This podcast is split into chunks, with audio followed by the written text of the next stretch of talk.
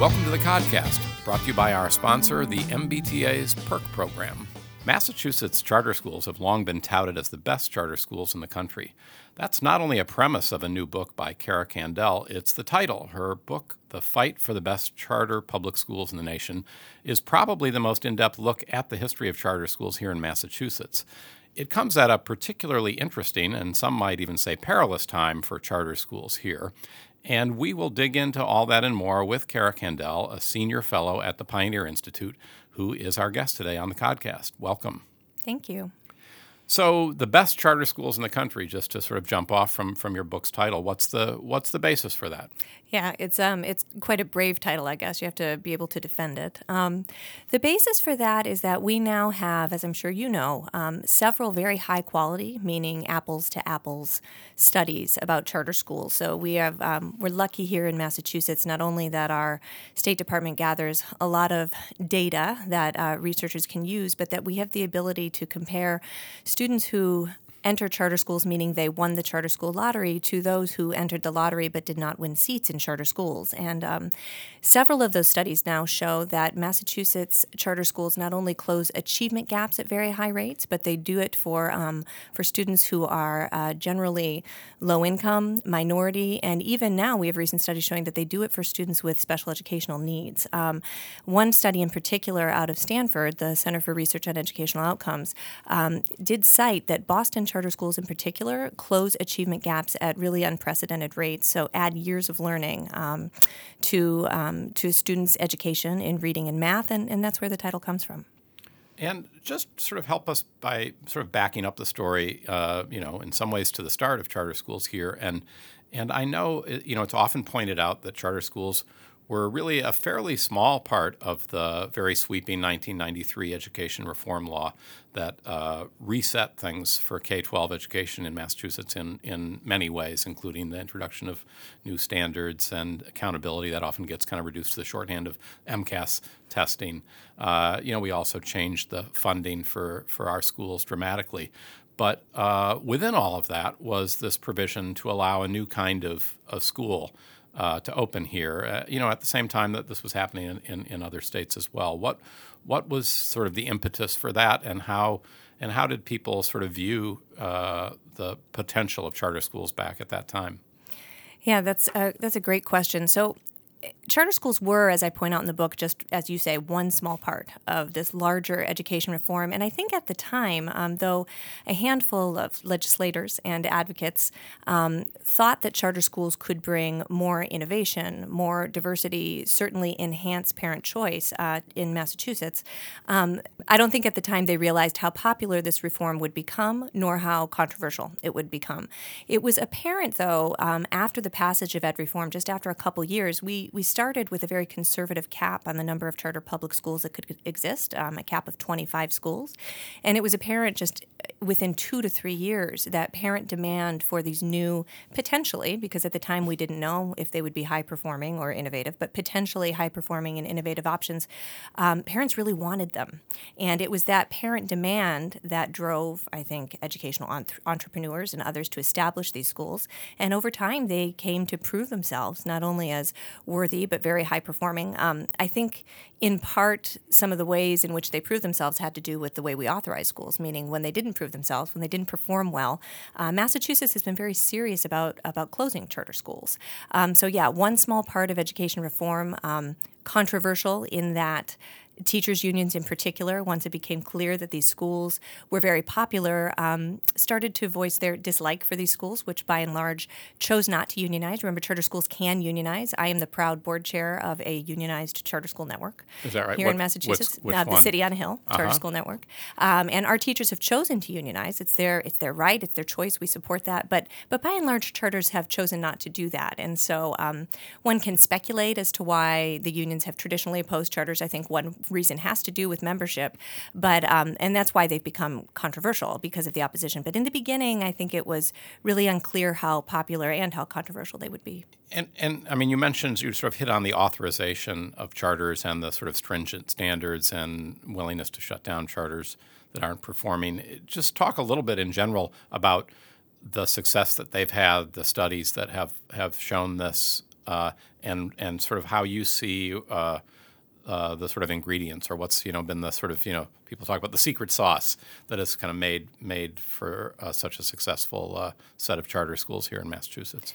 Yeah, well, so I think you can talk about the secret sauce in a couple of ways. And certainly, one of the things that I, I most enjoy about my work is that I get to spend time in a number of charter schools, seeing the good work that, that the teachers there do and that the school leaders do. And that's, that's definitely a secret sauce that is much harder, much more difficult to capture. As a former teacher, I can tell you that sometimes it's hard to even explain why it is you're doing a good job, although there are many teachers out there that did far better than I.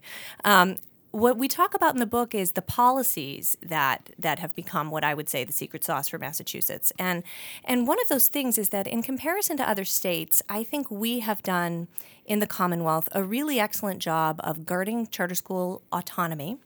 And as I already said, holding charter schools accountable. And on that first note, what I mean is that the law was set up so that we have we have a single authorizer, which is the state. And I think that um, although many charter advocates would say that's not the ideal authorizer, and I'm, I'm, happy to talk more about that if you'd like, the state, no matter um, whether it existed under the Executive Office of Education, as it did in the beginning, or where it does now under the Board of Elementary and Secondary Education, has really guaranteed charters the autonomies that they are due under law. Uh, in many states, districts, school districts are charter school authorizers, and study after study shows that objectively that usually doesn't make for good results for charter schools. So I think some of the secret sauce has been down to um, to policy, and in, in general as well. In addition to giving charters these autonomies, saying you don't have to unionize, you can lengthen the school day, you can uh, lengthen the school year, you can innovate in terms of curriculum and pedagogy.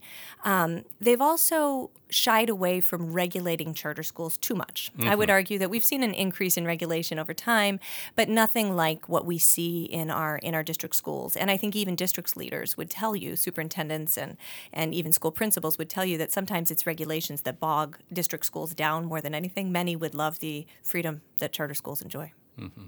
So, um, so I want to sort of jump, uh, you know, jump ahead from sort of talking about the sort of genesis of charters and their their early days here, and kind of go. And, and then from there, maybe we can sort of back up. But let's go to the kind of the elephant in the room, which is we're talking about charter schools here, and and the argument which you make in the book, and I've certainly read a lot about, and I think it's a pretty sound argument about about ours being really the sort of the the the, the gold standard for charter school sectors in the country in terms of performance and what uh, what a difference it's made for some of the kids who've attended these.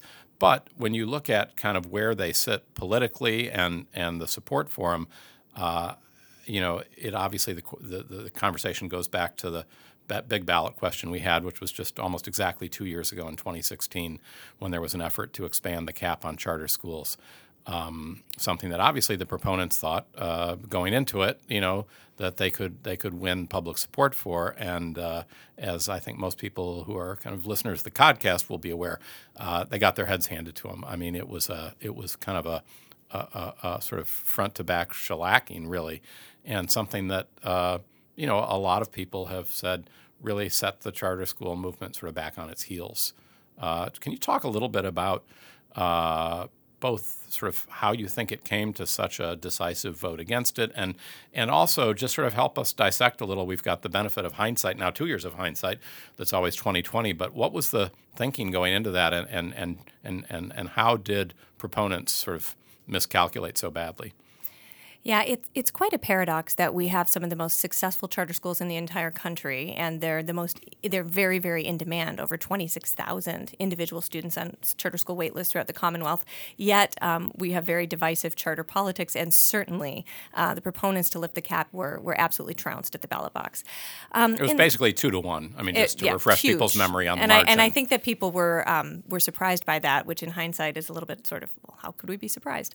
Um, I trace it in the book to to couple things, and I'll start with the with the first going back all the way to 2010. And in 2010, we saw the last um, substantial raise of the charter school cap. It had been raised modestly over time since ed reform, but um, what that lift of the charter cap did, it was called the smart cap at the time. I would argue, in hindsight, it, it wasn't incredibly smart. It lifted, um, it lifted the charter school cap in the lowest 10% of performing districts, and it said that, and this is the key, it said that any new charter school seats would have to go to proven providers or schools um, and organizations that had a good track record of student achievement. Which seems like a pretty reasonable seems great. premise, right? Right. It seems reasonable because I mean, number one, you're getting more access in the in the highest demand communities, and number two, you're providing a guarantee to parents and others that hey, uh, these are these are probably going to be really good schools.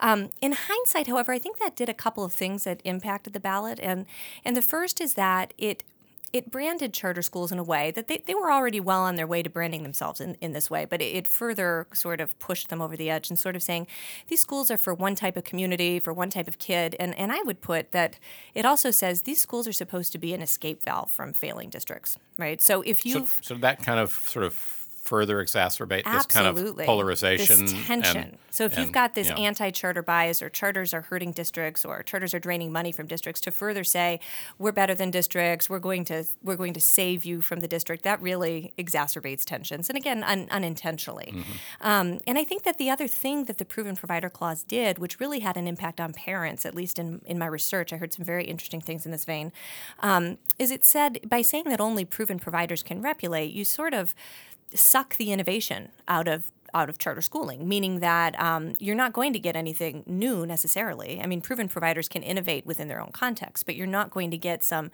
untested, really great idea that's going to come in, and parents are going to say, "Oh, I really want that." Right, outside of the box isn't Uh, really what the thing that was going to be happening, right? Exactly. And in the course of my research, um, you know, it was in, and some of it's not even included in the book, but just during question two, I would be at parties with friends who, of course, I'm the charter school lady, so tell me which way to vote, right? And in some of the interesting things I heard were, it was this idea that charters were a way of doing school. They were a brand of schooling. They were sit up straight, tuck your shirt in, right? Nobody's talking about the Montessori charter school or the expeditionary learning charter school. Um, it was this brand that that really aligned with sort of a no excuses way of doing schooling rather than a structure that allows for all of these diverse and innovative schools.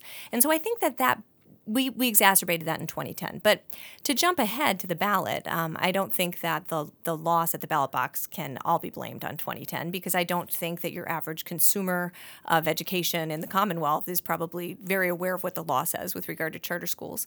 Um, I think that, listen, uh, the ballot box in hindsight, we had attempted to lift the cap in the legislature. It had gone nowhere. Uh, there were attempts in the courts that, not pre and post 2016, had been struck down. And I think that charter advocates, in the face of great demand, were, were sort of ready to do anything. Um, many said this shouldn't have gone to the ballot box.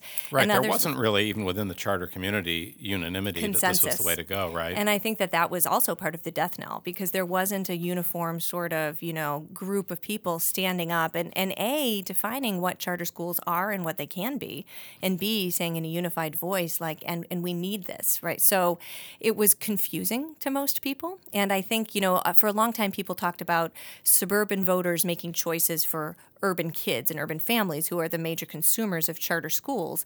Um, and I think that there's some truth in that, in that many suburban voters faced with even disin- I would call disingenuous information about the impact of charter schools on um, on districts, um, but faced with that information in without an ability to discern fact from fiction, most voters are going to say, I would rather not harm anybody. I'm not going to take that risk. Therefore, I will vote no. Um, that still doesn't address the fact that even urban voters, who tend to be the consumers of charter schooling, also defeated the cap. Um, I'll, I'll recount for you a story that I've, I've recounted a couple times, and that is um, post 2016, I was in a, I was in an Uber, and um, the guy asked me, you know, what it is I do for a living, and I told him, and he said, oh yeah, you know, I've, I voted no on that, and I said, oh, okay, and sorry to hear that, and um, and then I said, so where do your kids go to school? And he said, oh, well, they go to a charter school in Malden. So, Really?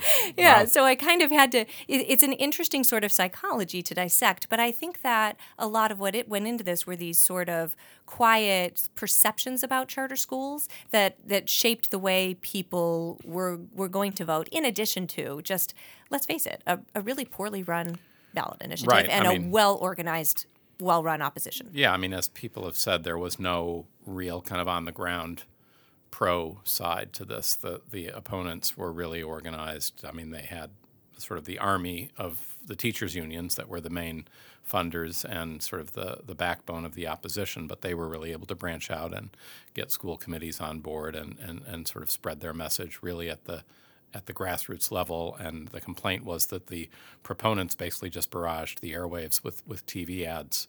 And that the campaign was really, you know, I, not, we're not going to get into all the details. It was an outside group was based in New York that Yep. came here that really was driving it. It wasn't again being driven by the Charter School Association in the state or or others here. So uh, I guess you know again, Yeah. in hindsight it, there there was a, there were a lot there was a lot not to recommend. I guess you'd say. Exactly. And perception matters. So perception really, really matters. Right. It was also, uh, you know, as people have pointed out, we have this long history of charter schools here. We'd never, uh, you know, everything related to charter schools had been done legislatively, starting with the Ed Reform Act in '93. Any efforts to sort of tweak the law with regard to charter schools happened in the legislature, and um, you know, it had never been brought uh, to voters uh, to take stock of. I mean, I keep being uh, thinking about it when we're now, uh, you know, uh, we've all been sort of faced with this ballot question around nurse staffing, and I sort of see a parallel that these are complicated issues with a lot of moving parts around a sector of our society that everyone touches. I mean, we all sort of have some connection to schooling, we all have connection to healthcare, but few of us really are are intimately knowledgeable about and familiar with all the intricacies around funding and things like that. And suddenly voters are sort of now being asked to be the arbiters of something that's very complicated. Um, Yeah, I couldn't agree more. I think there's huge parallels between the two. we'll be right back after this message from our sponsor. Time is money. Commuting can be a pain. Save time and money and make your commute a little easier with Perq, the new Transit Pass program from the T. With Perq, you get a monthly pass that automatically renews and get savings on your taxes. Ask your employer how they can sign you up. For more info, go to perq.mbta.com. That's perk with a Q, mbta.com. Welcome back. We're talking with Cara Candal, author of The Fight for the Best Charter Schools in the Nation. So the ballot question sort of goes down to defeat, and um, uh, you know it doesn't sort of end the, the, the charter school uh, sector here, and there's still room in the cap, uh, the existing cap, in, in a few places to grow. But uh, but but there's still no doubt that we're sort of in this sort of strange place where where we have both uh, you know, this sort of acclaimed sector, and yet we have a, you know, we've kind of had the public weigh in with a sort of a resounding voice of, uh, of uh, I don't know if they no confidence, but they've really sort of put the brakes on the idea that this uh, that this thing that appears to be very successful is going to see a lot of growth. So where where does that leave us, or where do you where do you think the the charter school sector should go from here, both from your research and you know somebody who, as you say, is is involved with with a, a set of, of the schools here in the state. Yeah, well, I think that there are a couple places to go, and I think that I think that number one, though, what we what we need to realize in order to even justify why people should care about this issue, and and I like to to go back actually to your first question, and that is, you know, um, how do we know that charter schools are so so great? Well, we know that this set of schools, not only in the Commonwealth but also in Boston in particular, close achievement gaps at unprecedented rates, and I would say that what I hope folks here in Massachusetts would realize is that, in my opinion, we, we spend a lot of time patting ourselves on the back for high NAEP scores and MCAS scores that are rising. And all of these things are good. I think ed reform has made uh, a good difference in, in many ways. But um, we're also a very high social capital Commonwealth.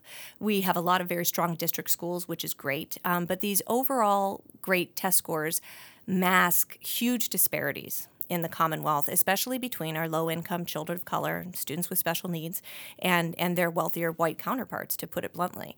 And the fact of the matter is, we know that charter schools are closing these gaps. We know that in, in part because of our approach to holding charter schools accountable, that they're really working for many families. And we also know that there's demand. So I would say that that's reason number one for the legislature to try and figure out how it is we get more of these high performing schools. Now, there, there are other couple of things. I think that any push to lift, or as I would like to say, abolish the cap, is going to have to be done legislatively, as you point out. It would probably have to be part of a larger package for education reform. But I think that there are a couple things that charter advocates also need to recognize. Um, and you, you rightly point out that there are communities here that are not the cap. And I think that a lot of would be charter operators or entrepreneurs need to ask themselves questions about what kind of innovations can I bring even to very, very high performing suburban communities. Now, there are places at the cap that are not high performing, and we can talk about that too. But we need to break out of this mentality that charter schools are just for a particular type of community. And if we are able to do that, then then then voters across the Commonwealth, although it shouldn't go to a vote, but citizens across the Commonwealth will have a much better understanding of what these schools are about, what they do, the diversity, the innovation that they they can truly bring uh, to schooling across the Commonwealth. The other thing I think we need to realize is that. Um, repealing the proven provider clause itself is going to be a really important part of of reinvigorating innovation in the sector. We've seen because of our charter school cap, you know, I would argue that in the beginning the cap was probably a good thing for Massachusetts because it gave us this very conservative approach to authorizing, trying to pick strong schools, close them down when they don't work. Um, but over time, one of the things the cap has done is seen entrepreneurial thinking go elsewhere because people can't open new charter schools where they want to. And that's not a detriment only to the charter school sector, that's just a detriment to schools, period. Um, because charter schools and district schools should be sharing good ideas. Um, a lot of people like to say best practices, that term's falling out of favor, but should be sharing back and forth the things that they do. I would acknowledge that I don't think uh, charter schools have done the job that they could um, of of sharing those good ideas and best practices over time.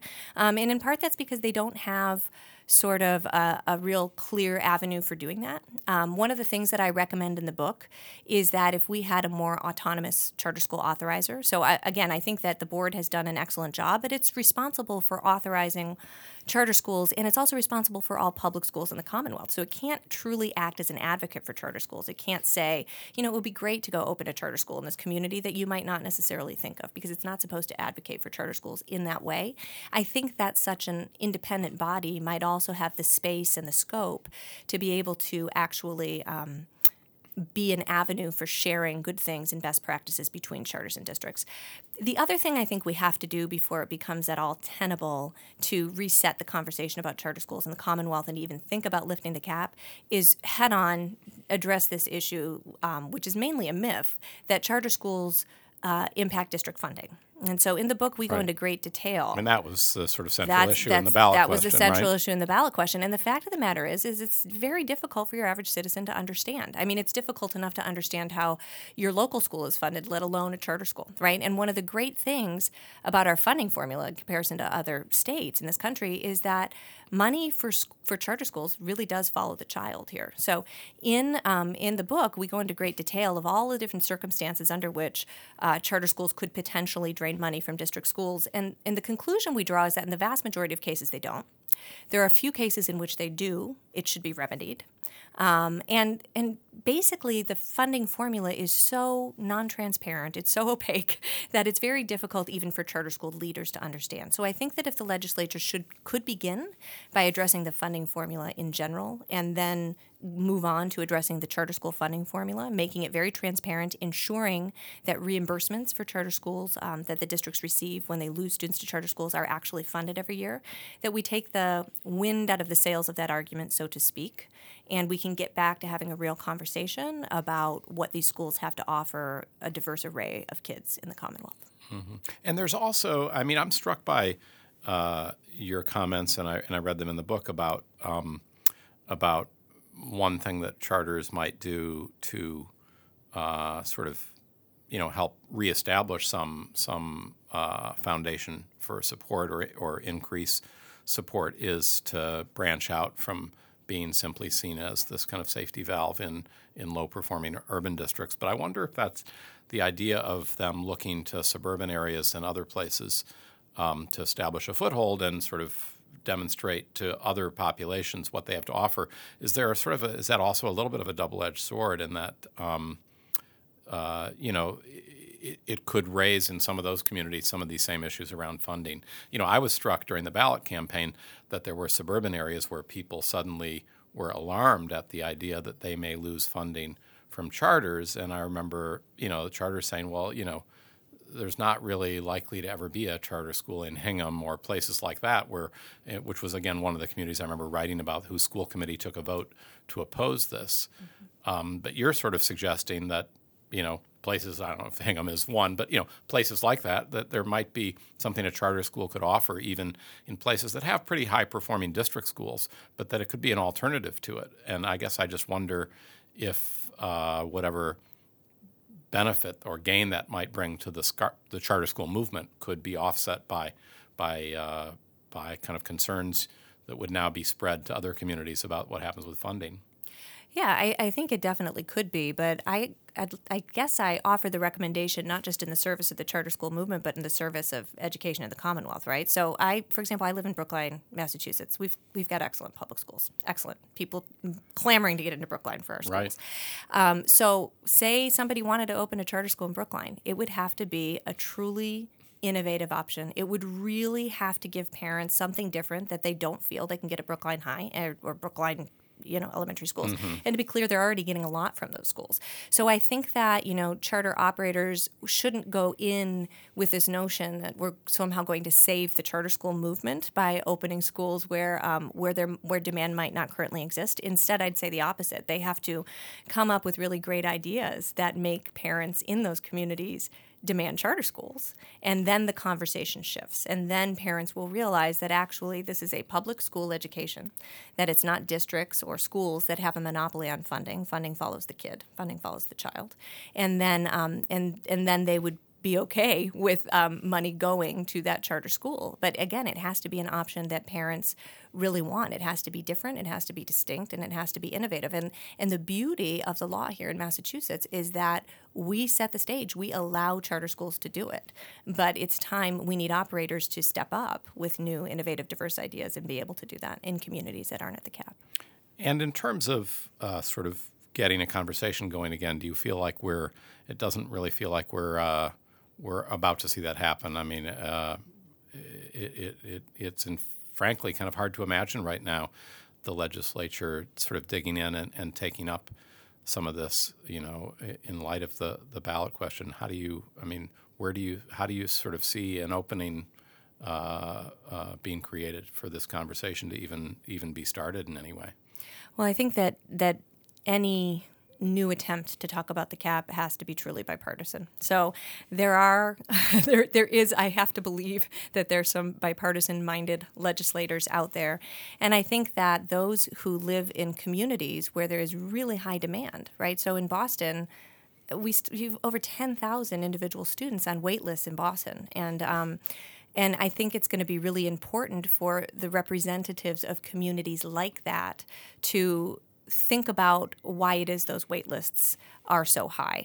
Um, it's it's going to have to be um, an effort that really thinks about what's best for kids and what's best for families. And and the other part of this conversation, I think, is that if we can start to understand lessons learned from the charter sector in terms of maybe the question is not charter or district maybe part of the question is how do we give districts some more charter like autonomies to help them realize some of the performance gains that charter schools have realized over time, even as, by the way, they take in higher numbers of students with special needs, higher numbers of English language learners, those students who opponents liked to claim until we had the research to dispute it, um, you know, weren't being served or couldn't be served for some reason. I think that if we start to see more of a, a two way street between charters and districts and more of a willingness, um, you know, for example, if a if a, a traditional public school is failing in this Commonwealth, we wait a very long time before intervening. You know,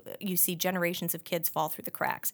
In the charter school context, that wouldn't be the case. Now, if we went in and started intervening in schools or following up with schools much earlier and giving them charter like flexibilities much earlier, as we saw in places like Lawrence, you could see more legislators realize that these charter like flexibilities and also the, the accountability to which we, the standards to which we hold charters, will be good for all schools. And, you know, eventually the dream, right, would be to see just sort of a blurring of the lines. Um, yeah, I started off my career as an international researcher doing international comparative research. And it's always fascinating to me that we even have this word that somehow differentiates these different kinds of public schools, you know, some that have more autonomy, others that don't. In um, plenty of other countries, it's just schools have these autonomies and they're also held to this higher standard of accountability. So I think we need to get past the language, and that's only going to happen with a bipartisan approach and a focus on learning what's best from each sector and applying it. Great. Well, I want to uh, thank you so much for coming in to talk. Thanks for having me. So, this has been another installment of the Codcast from Commonwealth Magazine. I'm Michael Jonas. I want to thank Cara Candal for coming in and talking about her new book, The Fight for the Best Charter Public Schools in the Nation. Thanks again for listening. We'll see you next time.